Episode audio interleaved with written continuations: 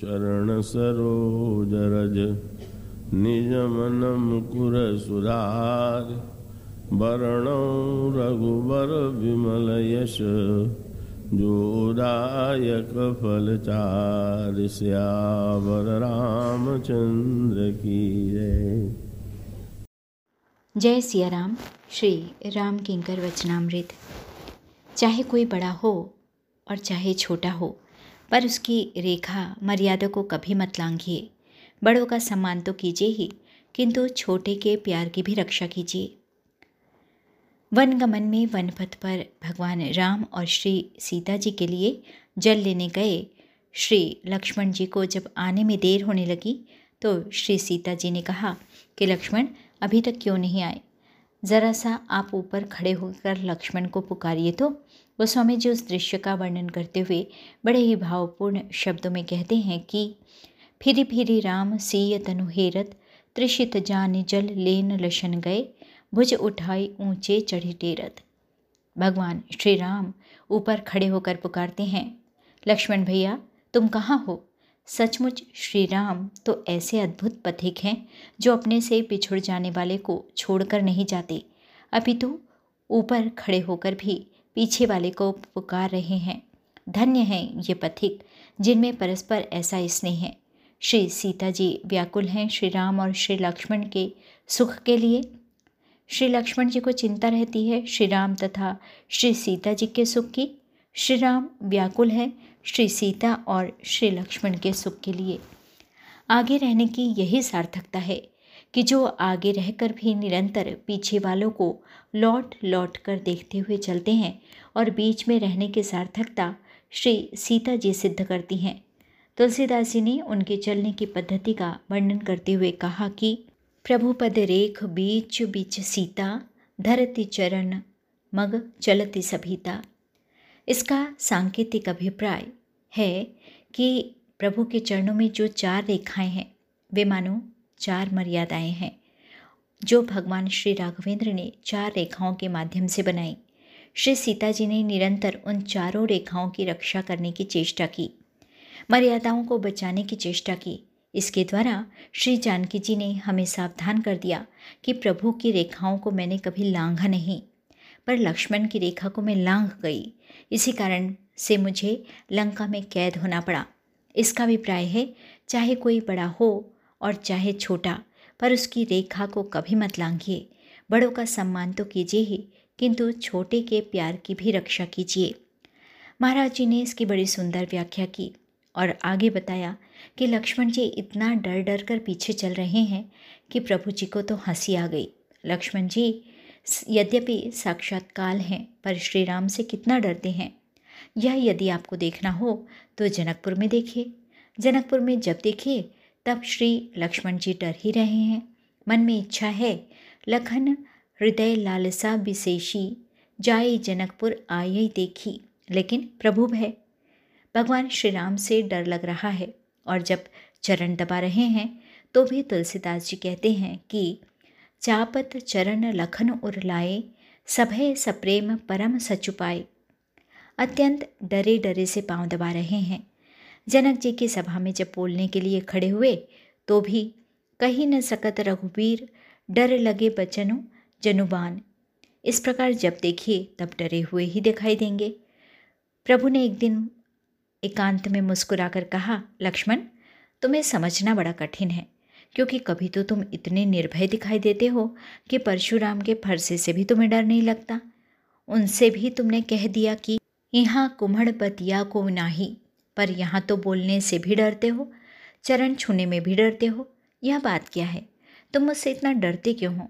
लक्ष्मण जी ने कहा, महाराज मैं संसार वालों को बता देना चाहता हूँ कि साक्षात काल होकर भी मैं जब प्रभु से डरता हूँ तो आप लोग भी ईश्वर से डरते रहिएगा। जब व्यक्ति ईश्वर से निर्भय हो जाता है तो फिर मनमाना आचरण करने लगता है।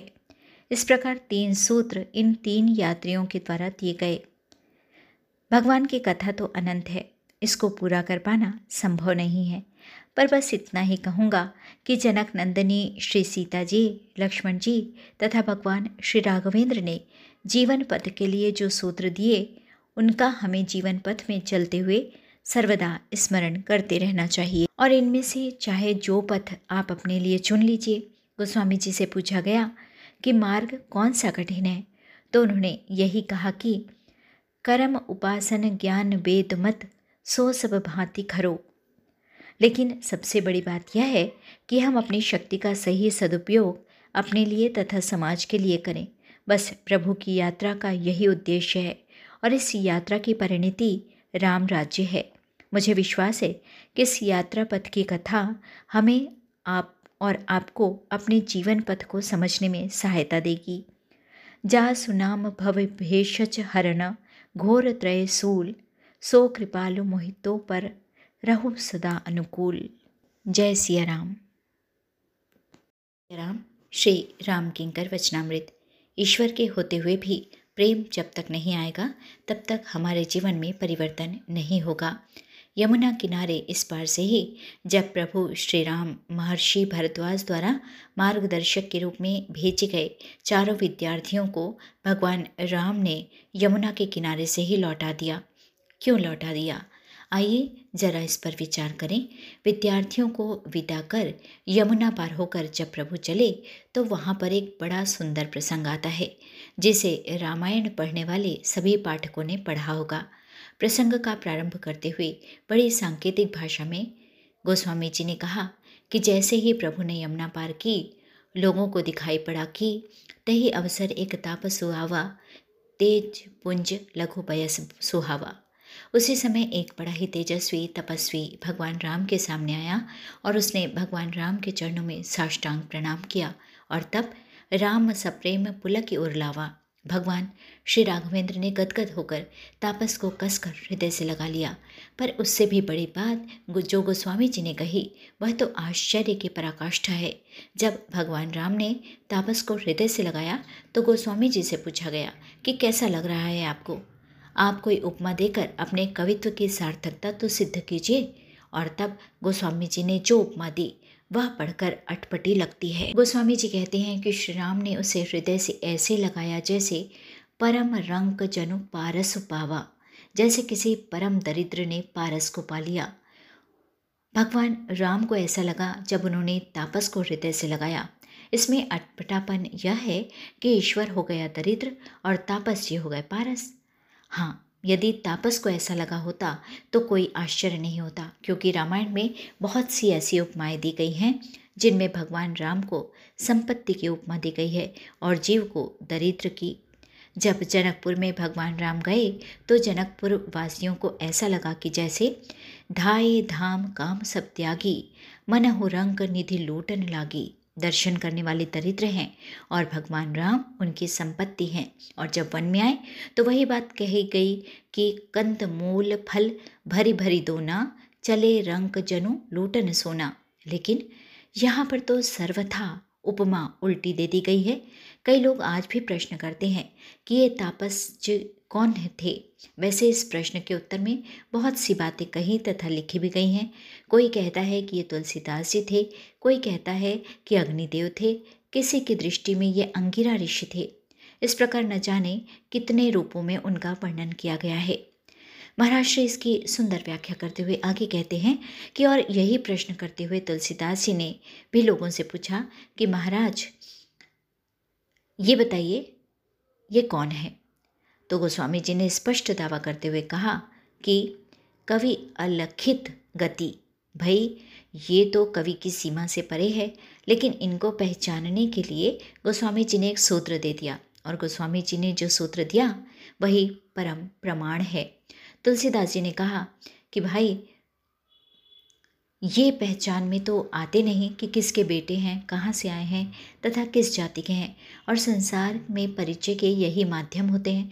इसलिए मैं तो समझ रहा हूँ कि ये संसार के कोई व्यक्ति नहीं है, इनका किसी देश अथवा काल में जन्म नहीं हुआ है।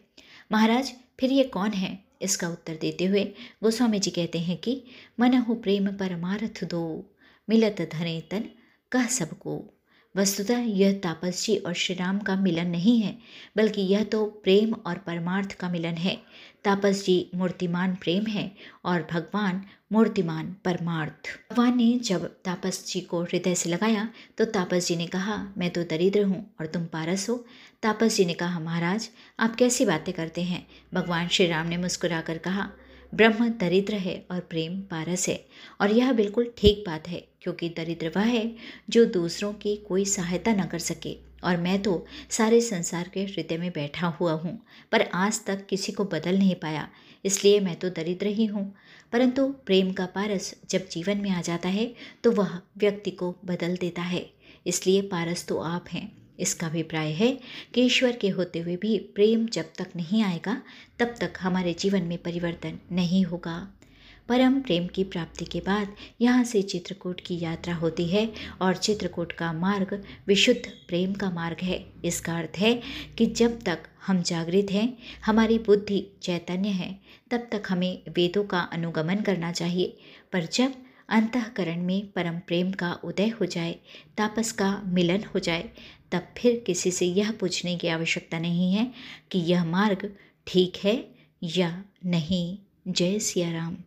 चरण सरोज रज निज मन मुकुर सुधार, बरणौ रघुबर विमल यश, जोदायक फलचार। सियावर रामचंद्र की जय।